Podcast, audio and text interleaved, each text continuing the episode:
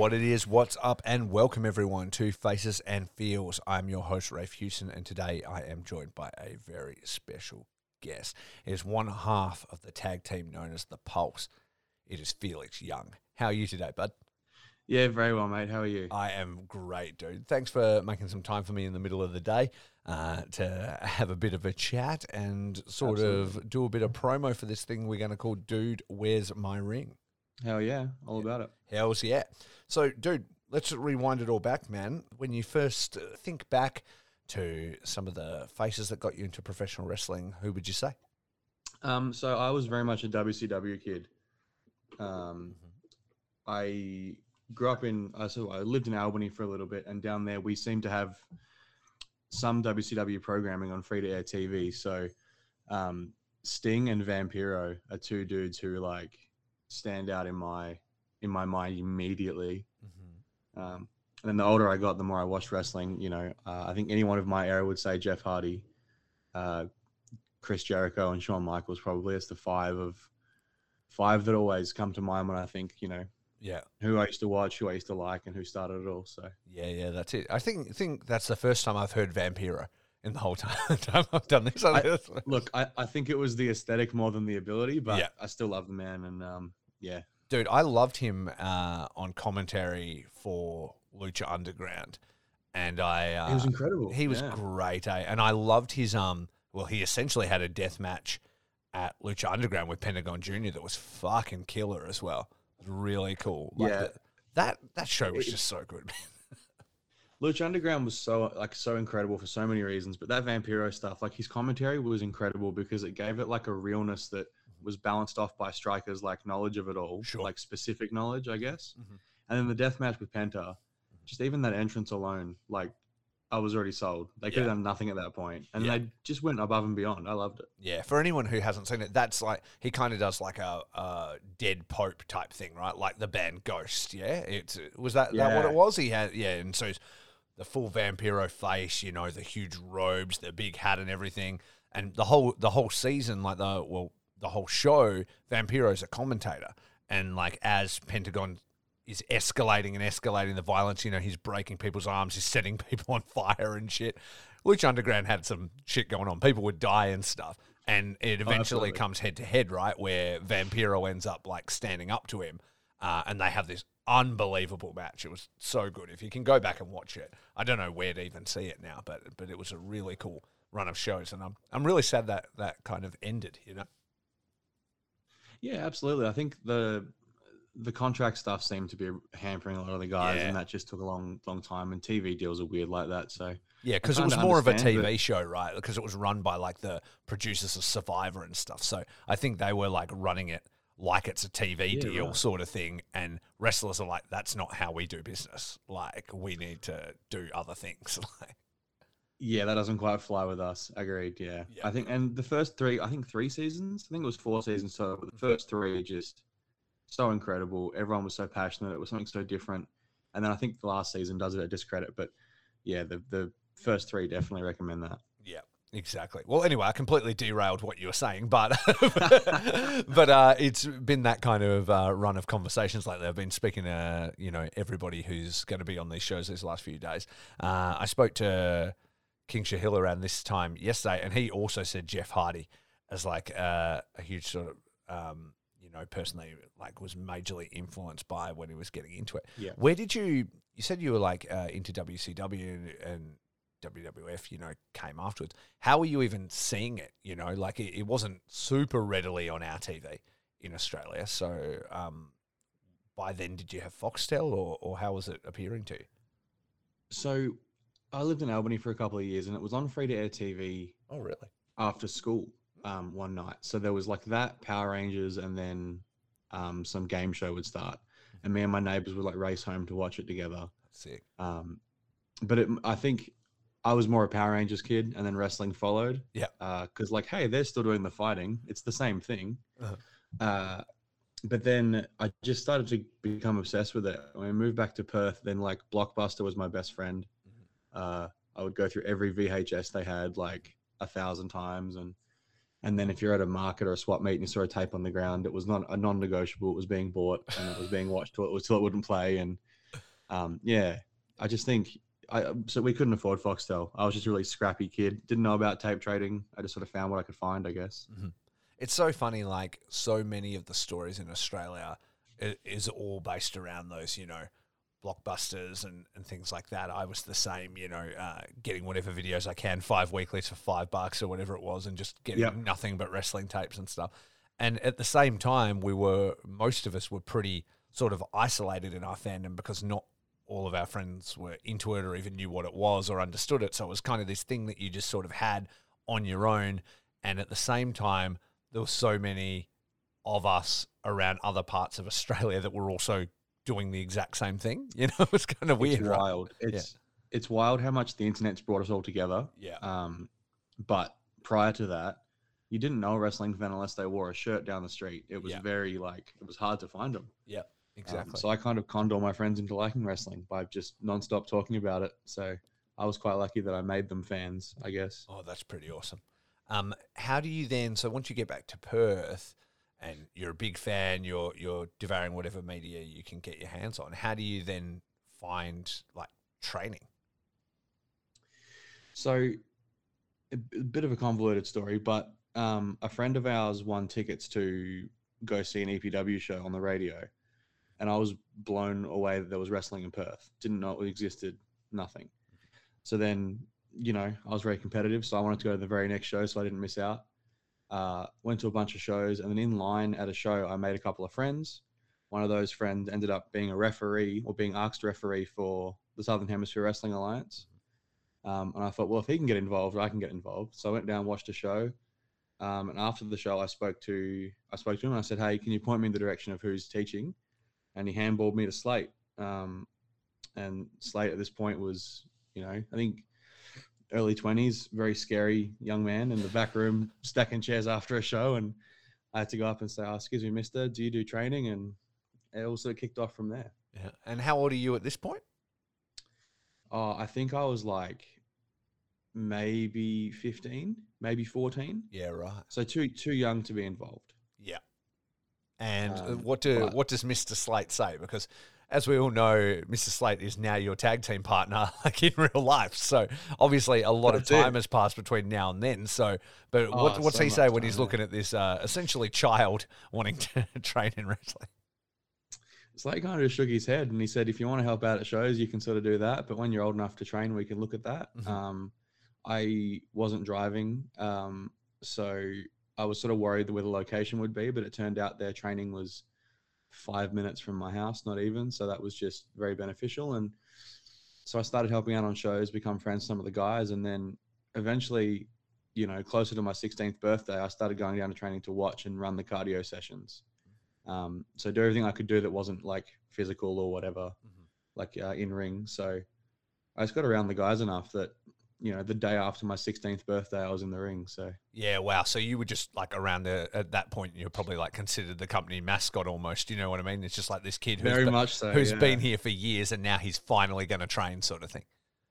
That's it. Yeah, it was a long running joke. I feel like of just who's this guy and why does he keep showing up? And then eventually, I got stuck into it. And when I was watching the training, there wasn't a whole bunch of guys training, but then right when I was able to start, maybe 4 or 5 guys joined. So we had like a good little class that ran for ages together. So it worked out really nicely. Yeah, that's awesome.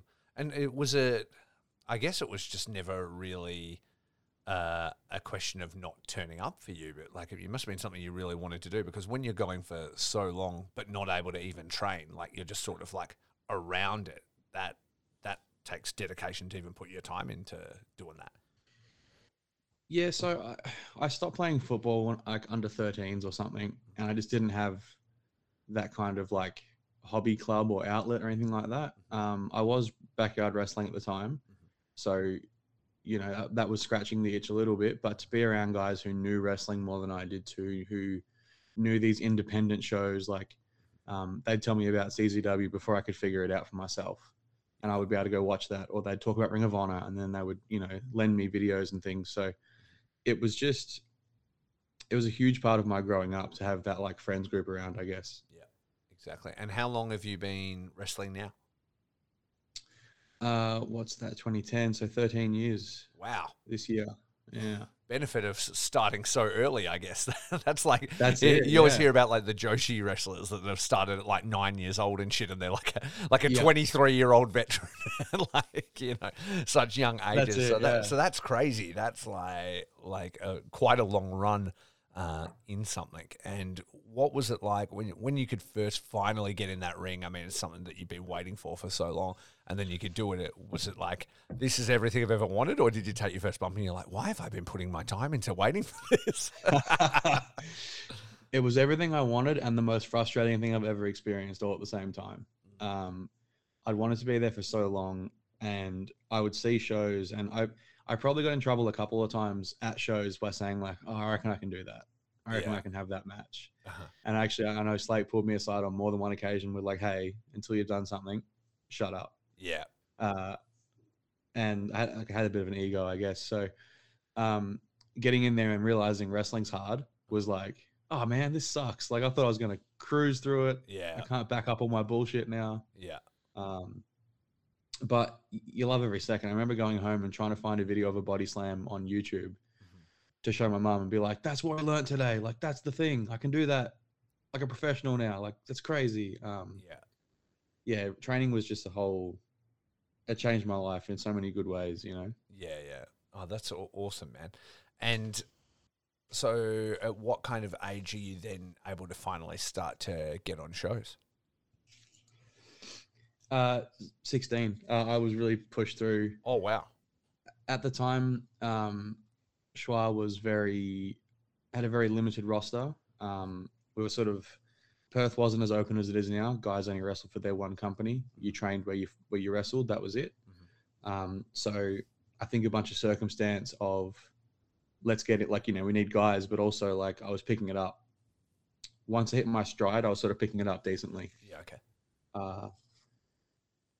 My parents, when I started, made me like fully agree that not until you're 18, you won't, you know, finish school, But once I was into it, they couldn't really stop me, and they knew that, I guess. So I was very fortunate, and yeah, handballed onto shows, and it was a good sink or swim, I think. Yeah, yeah, absolutely. Just to get straight into it. And I guess when you're around something for so long, even before you're physically in the ring training, you're probably absorbing stuff via osmosis anyway. You know what I mean? You're watching this very closely. You're watching them train. You're around it. You're hearing conversations. So there'd be like a lot of critiques and things that you would have already digested. It would just be figuring out how to implement them, right?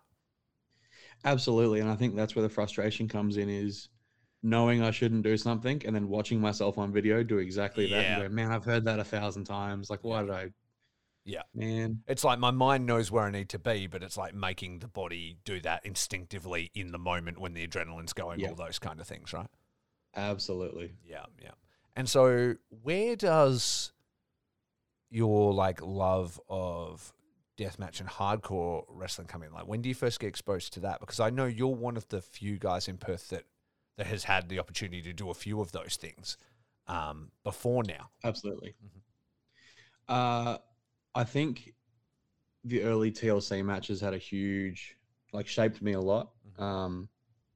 Obviously, like I said before, Jeff Hardy's a huge inspiration to me, but that style, that like TLC craziness, a stunt show in real life sort of wrestling really, really appealed to me young, just because it was just so different. So naturally, when ECW becomes a thing that I'm aware of, that also changes my whole perspective on everything. But I've also always absorbed as much wrestling from any genre as possible. So I love Lucha Libre. I love the British style. I love World of Sport. Me and the great George have long conversations about World of Sport wrestling and the different styles that they would employ. So looking into deathmatch was just like the natural progression, I guess. And then seeing how far you can push yourself, seeing how far you can push a narrative, and seeing how wrestling looks through different lenses is just super interesting to me. And deathmatch is just a natural progression. I think it's one we don't get an opportunity to do very much, particularly in Perth. So the curiosity built up and built up and built up until the point where it was like, I got to try something. I got to give this a go and see what it's about. And like you said, I've been fortunate enough to do it a couple of times. So yeah, I think that's just, it was just a natural curiosity that led to it. Mm-hmm. Do you follow any of the current, independent wrestling companies that do that kind of stuff? ICW, No Holds Barred, GCW, et cetera, et cetera? Yeah, ICW and GCW are probably the two. I do watch little bits and pieces of some of the Japanese companies that do it, but I just struggle to sit down and cohesively watch stories and follow bits and pieces. So I more watch the highlights at the moment, which is I kind of shun myself for, because I wish I could watch the full product, but I try and keep a tab on it where I can. I'm the same with the Japanese stuff. That was like Big Japan was what I was first exposed to. And I've been fortunate, like live in Japan, and I've been fortunate enough to like go to Freedoms live and all this stuff like that. It is harder to follow it here, though. You know what I mean? Like unless you're buying, Big Japan Core or and things like that. It's really, I think, the convenience of something like an IWTV, or a Fight Plus, where you can see everything, makes it very easy to keep up on stuff like the American stuff. But the Big Japan stuff, to do a dedicated service just based around it, can be a bit hard. So I'm the same. I tend to hear about a match and then go and seek it out and things like that. I don't watch every single show they do. That said, though, if I had the opportunity to be live, I would go to every single show they do. For sure, yeah. I can imagine it would be an incredible experience to be there live. Dude, it's so good. We're going back to Japan in April for the first time since 2020, and we've got tickets to Big Japan and Freedoms. While we're there, as well as New Japan. So I'm going to get to see them both again live, and I can't fucking wait, because it's going to be awesome. There is just such an intimate, fun vibe. Like, if you ever get to go, you would absolutely love it. Brilliant. Yep. Yeah. It's on the bucket list for sure. Yeah, exactly. Got a ticket off. Or even better yet, wrestle there at some point.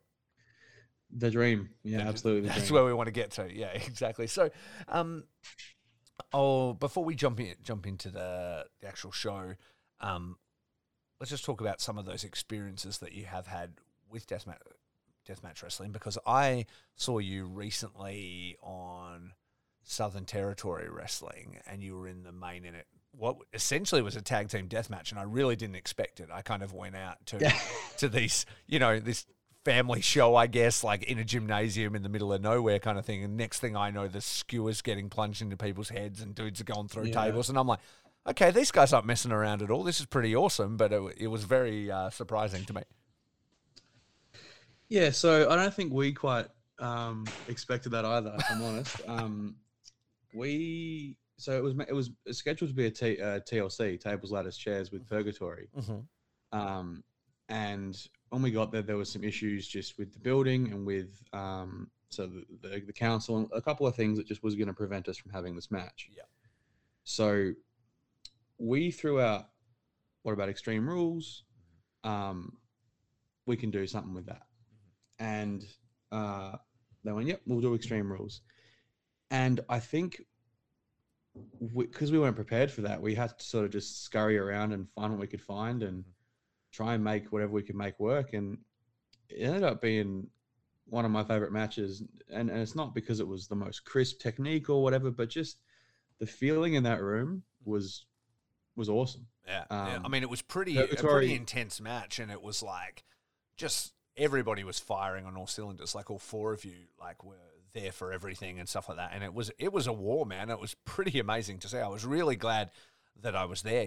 Like Shark had invited me to go, sort of thing, and it was like after work on a Saturday or something. And I work at the opposite end of the city. I work in Wangara, not in Rockingham, or wherever it was. Yeah, right. And so it was like a mission, and sort of missed, the first match kind of thing. And I didn't even know really what to expect. And then I was like, oh, this is fucking awesome. Like, but by the time we got to that, I thought it was really, really fun. Yeah. It's a massive credit to Purgatory. They are so, so talented. Mm-hmm. And so when it changed, it didn't bat an eye. All right. Yeah. Like, let's move it on. Let's keep it going. So they really brought it, and there's not a lot of tag teams that we've wrestled that really, really bring it out of you, but those guys dragged out of you, and I think we dragged out of them as well. So I'll hold that match very close for a long time, I think. It's a huge highlight reel for you guys. And I think as well, like that, and then what we're about to get into with Dude, Where's My Ring starts to sort of build this aura around the Pulse a little bit of this kind of hardcore deathmatch team. And there's not many of those in the world. You know what I mean? Like that do that. Mm. I was fortunate enough to be over at ICW, you know, versus DMDU kind of thing. And brilliant. The Crimson Lovers versus Big Dude Energy was one of the best matches of the weekend. That scramble style tornado tag deathmatch thing is an unbelievable thing to see. You know, when all four guys are like with it, and then you guys were that as well. And I'm like, wow, there's really something here that not a lot of deathmatch companies experiment with. You know what I mean? It tends to be single. And I'm like, there's a gap here that's not really being fully utilized, you know? That's super interesting. I've never really considered it. I've never sat down and thought about it, but I guess there's not really, you know, like you say, tag team deathmatch wrestling, Crimson Lovers and BDE. I had a friend who went to that weekend and they could not stop raving about that night, that match particularly. Yeah. That night in itself was super special. I mean, it was the last one of the tour. It was very emotional. Like everybody was so happy, man. Like, and to be in that room, you know, like from the start to the finish to after the cameras were off, you know what I mean? It was like, it was really cool, really fucking cool. And that match particularly was like, you know, four dudes just like laying out there. And I know like how much BD and Callan mean to each other and stuff like that. And so like, it just all came out, all the humor and all the violence and all that stuff. And I think the world was kind of like, who the fuck are BDE? You know, well, the deathmatch world anyway, you know, and anything those guys turn their mind to, they give it their all, you know, they're like, we never thought we'd do this, but here we are. And they had a blast doing it, you know, and the only real company I can think of that sort of does a lot with kind of, well, not a lot, but has a tag team division that kind of it dabbles in deathmatch is GCW, but it feels like their tag belts, I mean, for ages were just stuck in Mexico, you know, over the pandemic and everything like that. I'm not even sure who's holding them right now, but it's still not really a focus. And I feel like there could be room for somebody to do something with that. I don't know, like a tag deathmatch tournament or a league or a title or something. I don't know, but yeah, that's wild. Yeah. I think it would be really fucking cool, man. You would see some real crazy shit. Yeah. Obviously, when there's the more bodies are involved, just it leads to so much more you can do. And having your friend, your partner in there, and you need to protect them more than you normally would. Yes. I think that leads to some incredible storytelling. Absolutely, absolutely. It adds more emotion immediately because it's not just like two guys, you know, fighting for a prize or whatever. There's also like the health of your friend, and that's like that's a real big thing. Guys saving each other, defending each other, then also teaming up, the brutality that leads to, you know, all those kind of things and like the kind of creative spots you can do. Like BDE doing their finisher, like through a glass pane, you know, onto like, you know, it's just makes everything way more brutal. Yeah, I think that's such a unique idea, and I wonder who will capitalize on that first. And when they do, hopefully they credit you for it. I wonder whether we should edit all of this out and do it ourselves. I was just thinking the exact same thing. Cut there. I think you know what we such an interesting idea. Everybody's heard it now. It's come from Felix and Rafe, but we will keep on working on that. And you know what, I wouldn't even be mad if somebody else did it just because I want to see it. But you know, maybe there's something I think that with the Dude, Where's My Ring main event, I think, especially once we get on YouTube and the world sees it and stuff like that, there's an opportunity for people to go, oh, wow, there's something here. Yo, let me stop you right there. I just need to holler at everybody and tell them about NordVPN. This service has been a bit of a game changer for me, man. Not only are they one of the first services, you know, to believe in me and to believe in this podcast, which is pretty amazing, but it's also been great to, like, pick up my internet access and throw it around the world. I've been able to access other streaming services. I've been able to check out different shopping sites. It's keeping me safe and sound on the internet and protecting all of my important data. It's been pretty damn awesome. So if you want to give it a chance for yourself, if you want to try it out, if you want to get amongst the glory that is NordVPN, just go to nordvpn.com/feels and use the code feels to get up to 70% off your NordVPN plan and at one additional month for free. It's also risk-free, and Nord's 30-day money-back guarantee, which is pretty sweet. So, yeah, nordvpn.com/feels and use the code feels. Now, let's get back to the interview. So I guess before we're almost to the show, but we're not going to be just yet because I want to talk about the Pulse. I want to find out how you and Slate ended up teaming together. I know that's something, a big focus of you guys and something you guys really are wanting to push and focus on being a unit, you know, and the best tag teams to me are always those two guys that are like, we want to be a unit. We're not interested in the other stuff. We want to build this thing together. BDE were like that. They're like, we won't wrestle if we're not wrestling together. If he quits, I quit. Like, is how they look at it. You know, they're very serious about that. Dave was like, they could be like, hey, we want you to break up and you're the champion. He's like, I don't want to do it. He's like, I only do it because I want to do it with my friend and I'm interested in BDE being the best thing it can be. So how did, obviously, Slate was your trainer or at least the first guy you met in wrestling. How did it come all the way back around where you guys would, you know, start to team together? So a long time ago, there was a group in the SHWA called the Shadows of Alistair, and that was Jared Slate, Dan Steele, I think Coyote, Dorian, a couple other guys joined it. And I was really floundering in with like the passion of wrestling, I guess. I sort of was starting to get to the point where I was just sort of frustrated that I wasn't moving up and I wasn't getting much development, and it was frustration at myself more than anything. But I kind of messaged the guys and was like, hey, I think I'm done. I might call it there because there's not much change. And then there was a bit of conversation and like, hey, hold on, don't do anything just yet. And then I was invited to like, hey, why don't you join this and see if it changes some stuff around for you. So they brought me into the Shadows group, and that's where Slate and I got to team a little bit, just super like casually. And me and Slate, we were close, but not good buddies at that point. But then I think he could see how much I cared about it more because I was working with him a lot closer on those shows. But then right as we sort of started to hit a stride, he was like kicked out of the group and stories changed and we were like separated again.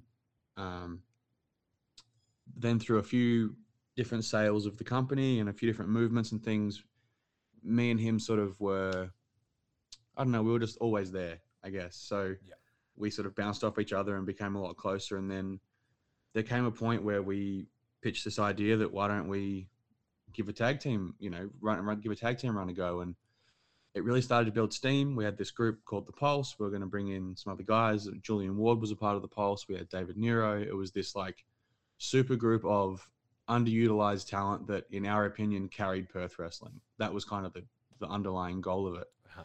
And then Slate, his knee exploded, pretty much. I forget what it was, MCL, ACL, but he was gone for 9 months, maybe a year, and the Pulse just fell to shit. Like it just crumbled. Like all the stories just sort of fell away. And then when he came back, we didn't really think about the tag team stuff straight away. But then when we did lead into it, we just called ourselves Slate and Young. We thought it would be like a quick little thing. Maybe it wasn't a focus. And that ran for a little bit, and then COVID put a massive stop in that. We came back, lost the tag titles, and then we sort of went separate for a bit. Slate had a really good singles career. I had like a pretty floundering, bit of a lost one, trying to figure myself out. And then something in the air just said to us both, we should give it one more crack, but we need to do the Pulse. We need to be passionate. We need to really... We got to put our all into it and give it one last roll of the dice. And if it doesn't work, man, maybe we're never meant to be a tag team and the universe is telling us to stop. And we just doubled down and we pushed it and we just went as hard as we can with it. And we've had probably the best year of either of our careers last year from it. So that's pretty cool, man. And I just love tag team wrestling. It's such a different animal, and I get to do it with my best friend. I get to roll with it. We get crazy opportunities. Like if people really paid attention to our last year, man, like that's nuts. That doesn't happen to people. And even it's an unfortunate one. We were supposed to wrestle the Velocities next month. That was like huge for us. That's a huge test to see if you're Perth good, like sure, let's make sure that we are firing at the level we thought we were, because the Velocities are the benchmark in the country. in my opinion, at least, tag team wrestling. So super excited to give that a go. And you know what? Hopefully down the line we get that. But yeah, I just think as a unit we offer so much. We complement each other's styles so well. Yeah, and I just want to see how far we can take it. Yeah, absolutely. I was really taken by, I guess, the cohesiveness of you two, and then yeah, like you said, the emotion and stuff like that. Like in the match that I saw, which was essentially kind of a death match, the sort of emotions of like at one point I think Slate gets taken out, and you're just fighting on your own, just trying to, you know, survive kind of thing. And there was just like real storytelling through like the whole thing, which I really appreciated. So I think there's definite huge room for growth, and the presentation, like as a unit, I mean, you guys are just getting started really in where it could go. And this new pool that you're sort of diving into that, you know, isn't really super disturbed waters is interesting, what you can carve out, you know? For sure. And I don't want to pigeonhole us ever. So I don't want to say we're just this tag team, or we're just this deathmatch tag team, or we're just doing this or whatever. We want to look at it all. Yeah. And part of that journey is this deathmatch stuff. And, you know, I was very fortunate. I got to wrestle for DMDU and do what I would consider my first deathmatch. Mm-hmm. I mean, I probably had matches that people would consider otherwise, but, and it's it just intrigued me so much that I think it's intrigued Slate for a long time as well. Mm-hmm. And being able to get to do that together in a no ring environment, in a club that I'm quite fond of, like, man, there's just so many pieces that make this show coming up just like so exciting and so interesting. I really want to sink my teeth into it. Yeah, that makes sense. Exactly. And how did you find out about the show? So I was chatting with Joel just about Joel Bateman, just about like maybe DMDU and little bits and pieces. And then he kind of said, maybe I'm going to be over that way pretty soon. Let's have a chat. And I was like, okay. And then I got Michelle reaching out to me, and, you know, I've known Michelle for quite a long time, very good friend of mine. Mm-hmm. And she sort of said, there's this thing coming up, like, would you be interested? And it wasn't even a second thought. It was just, yep, mm-hmm. What are we doing? Where's it going to happen? What's the go? You know, so much so that I went, you know, and had a look at the venue and was part of those early conversations. So, like... That's right. You were her emotional support animal, weren't you? More or less, yeah. So, yeah, I don't know. I just, the second I heard it, it's just such a unique opportunity to be a part of something special, I think. So I just, yeah, jumped at it. Yeah, exactly. I had the same thing. I had the message come through from Joel, like, you're going to be getting a message pretty soon because something's going to be happening. Yeah. And I'm like, cool, let me know, sort of thing. So let's roll with it. Yeah, exactly. Yeah. I'm very excited, man. But yeah, it's coming up real soon. I can't even believe how fast it's coming up, actually. So what are we now? We're on the 27th of January as of this recording, and we're talking the 19th. So yeah, geez, like 3 weeks. And we're there, man. So we've got some promotion to do, and we've got some planning to do, but everything's coming together real smooth. So I, for one, can't wait. Yeah, I think there's always been a gap for this sort of stuff in Perth. And, you know, the crew that's being assembled for it, I think, is just great top to bottom. The musical acts are great. Like, the venue itself, I love Badlands. I have a huge soft spot for Badlands and for always will. So I just think all of it coming together is such a unique thing. And I really hope, I put up on my Facebook the other day, but I really hope people in Perth who have asked for this style of wrestling or have asked something different, man, I hope they vote with their feet and they show up and they're loud, they tell their friends, and when the show's done, I hope they talk about it on social media. Whether they liked it or not, I hope it just, the word gets out, because if people don't come to these things, they just can't happen again. Yeah. And that sounds super silly and super, super base level knowledge, but if you really process that, if you love a wrestling company, support it where you can, whether it's a share, whether it's a like, share, or a follow on any social, that's all free. Or if you can go to a show and buy a ticket, or if you can buy their on-demand service, any of that, that helps wrestling companies. That helps every business, really, but wrestling companies need that. They need to know that there's a market for it. They need to know that there's interest in it. And that's how it keeps coming. And this show's no different, man. Like, if this show does crazy well, you never know where it's going to go. Mm-hmm. But if it does terribly and you know, all the people who talked about it don't come with and support and show that love, you know where it's going to go pretty quick. So absolutely. And I really hope Perth embraces it. Absolutely. I really hope they do too. And you're nailing it. There's no big financial backer or sponsor of this thing. Like, this is Michelle really, like, you know, putting her money where her mouth is and reaching out to friends and going, let's do this thing. You know what I mean?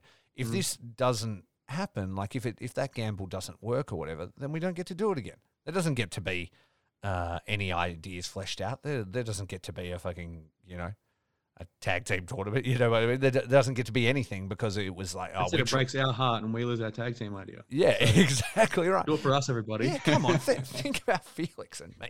But like, it's like so rare, and you're right. So many people say, oh, it'd be so cool if this kind of thing was there.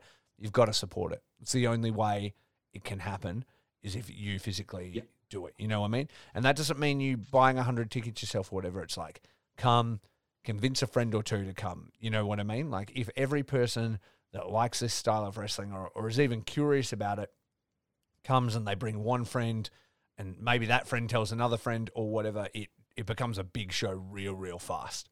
You know, and absolutely. So that's all it takes, man. It's just the community coming out and getting together. And it's not just about deathmatch, because there will be, you know, other styles on the thing. It's about bands, it's about creating a vibe, and it's about building something new that Perth hasn't seen before. There's been successful in other cities around the world, and it looks like a real fucking fun time to me, you know. So that's what we want to try and create. And I think you hit the nail on the head, bro. And I personally can't wait for it to come around, and I really hope it is successful. I don't know. It sounds so like forced, like buy tickets, everybody. I need you to be there. But even if you just tell a friend, if they come or not, it doesn't matter. Mm-hmm. But if you tell a friend and it's just in their mind, that's one more person aware of wrestling as a wider community in this isolated city. If they like deathmatch, if they like stunt shows, if they like live music, if they like wrestling, because there's going to be wrestling. Like, I don't think it's been announced yet, but there's going to be really good wrestling on this card too. Mm-hmm. I hear so often, I wish there was something different. I wish there was something else. I wish there was something unique. Mm-hmm. Man, this is all those things and more. Mm-hmm. And you know what? Come give it a go. If it's not your cup of tea, sweet. But just give us a chance.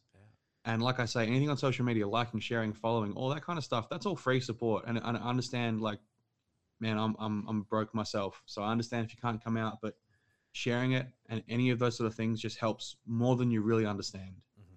Absolutely. Well said, man. $25 if you buy your tickets in advance, guys. So do that. Or $30 if you rock up on the door, I think it is. So do what you can. And hopefully we see everybody down there. I don't know if they're still running the special, but I don't know. Every time I've been to Badlands, you can get an export for $5. So I don't know if that's still true, but it's even a cheap night out drinking. So hopefully that's the case, and we all get down and party. Dude, I want to thank you so much for your time. It's been a great conversation. It's given everybody just a little peek into the world of The Pulse. And I, for one, can't wait for this main event. It's The Pulse versus the smash hit Joel Bateman, former ICW No Holds Barred American Deathmatch champion, Deathmatch Down Under champion, and East London Ultraviolence James Hartness, in something that I spoke to him last night, something that he's been wanting to do for a very, very long time. COVID shut him down a few times when trying to achieve this, so he's going to be doing everything he can to make this as amazing as possible, because it's an opportunity he's been hungry for, and nobody's more passionate than Joel Bateman, and now we know how passionate The Pulse are as well, so let's get it popping, eh? Absolutely, man. Absolutely. And just quickly, I told you in message as well, but thank you for having this sort of platform for people, and thank you for helping share. Like I preached on about it before, but if people don't know we're out there, if people don't know we're existing, it's just so hard to grow the community. So for everything you do, massive thank you to you as well. Thank you, buddy. I really appreciate that. It's something that I just started doing because I wanted to, like, talk about wrestling, and I had no friends that really liked wrestling. So and then it like became interviews where when Joel started Deathmatch Down Under, I reached out to him because I was like, what do you mean a deathmatch company in Australia? And I had an interview with him, and then it just sort of snowballed from there, you know. And then it's then I've kind of become like this sort of deathmatch interview guy, as well as there are other things, but it's sort of like the main focus just through osmosis because the scene is so cool and they're just all my friends, you know what I mean? So, yeah, I really enjoy doing it and getting the chance to meet guys like you and talk about the fun stuff. This super niche thing that we all like is super fun. And this itself, Dude, Where's My Ring itself, has already introduced me to, I don't know, 4 times the amount of wrestlers I knew in Perth as it was, you know what I mean? Like I'm not part of the wrestling scene here in any way. I didn't really know anybody, only a few people.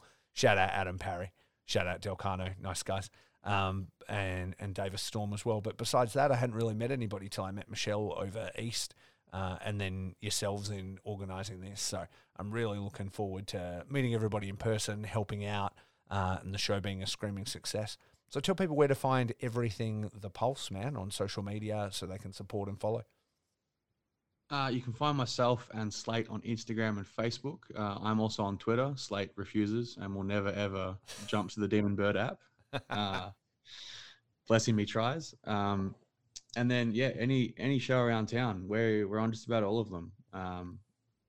If you're in Perth, and if you're not, please let us know where you want to see us. We'd love to get around, and I'd love to take The Pulse around the country. I'd love to give it a go.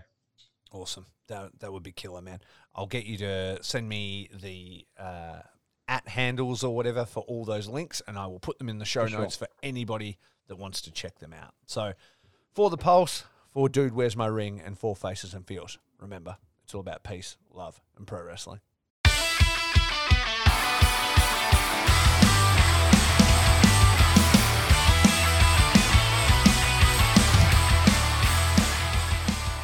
Yo, thanks for spending your time listening to the Faces and Feels podcast. Faces and Feels is a DIY project recorded and edited in-house by me, Rafe Hewson. You can show your support by following us on Instagram, Twitter, and Facebook at FacesFeelsCast, or just head straight to our link tree, linktr.ee/FacesFeelsCast to find all the info you'll ever need about the show. You can stream the episodes, be directed to your favourite podcast providers, find links to all our social media platforms and sponsors, and you can even buy me a coffee. If you have any questions, topic suggestions, or interview requests, you can send us an email to facesandfeels@gmail.com, and don't forget to subscribe, rate, and review on iTunes and Spotify. Our banger theme is Loose Lips Sink Ships by the Thunder Vipers. Check it out on Spotify, and now hang around for a quick word from some friends of the show. My body is a roadmap of pain. Deathmatchworldwide.com, the official online merchandise store that is only for deathmatch wrestling. Featuring official t-shirts from No Peace Underground, John Wayne Murdoch, Akira, Madman Pondo, Zona 23, Neil Diamond Cutter, G Raver, Schlack, Necro Butcher, and many more. If you are a deathmatch wrestling promotion, manager, or platform and are interested in joining the web store, send us an email to deathmatchworldwide@yahoo.com. Deathmatchworldwide.com for the violent feud.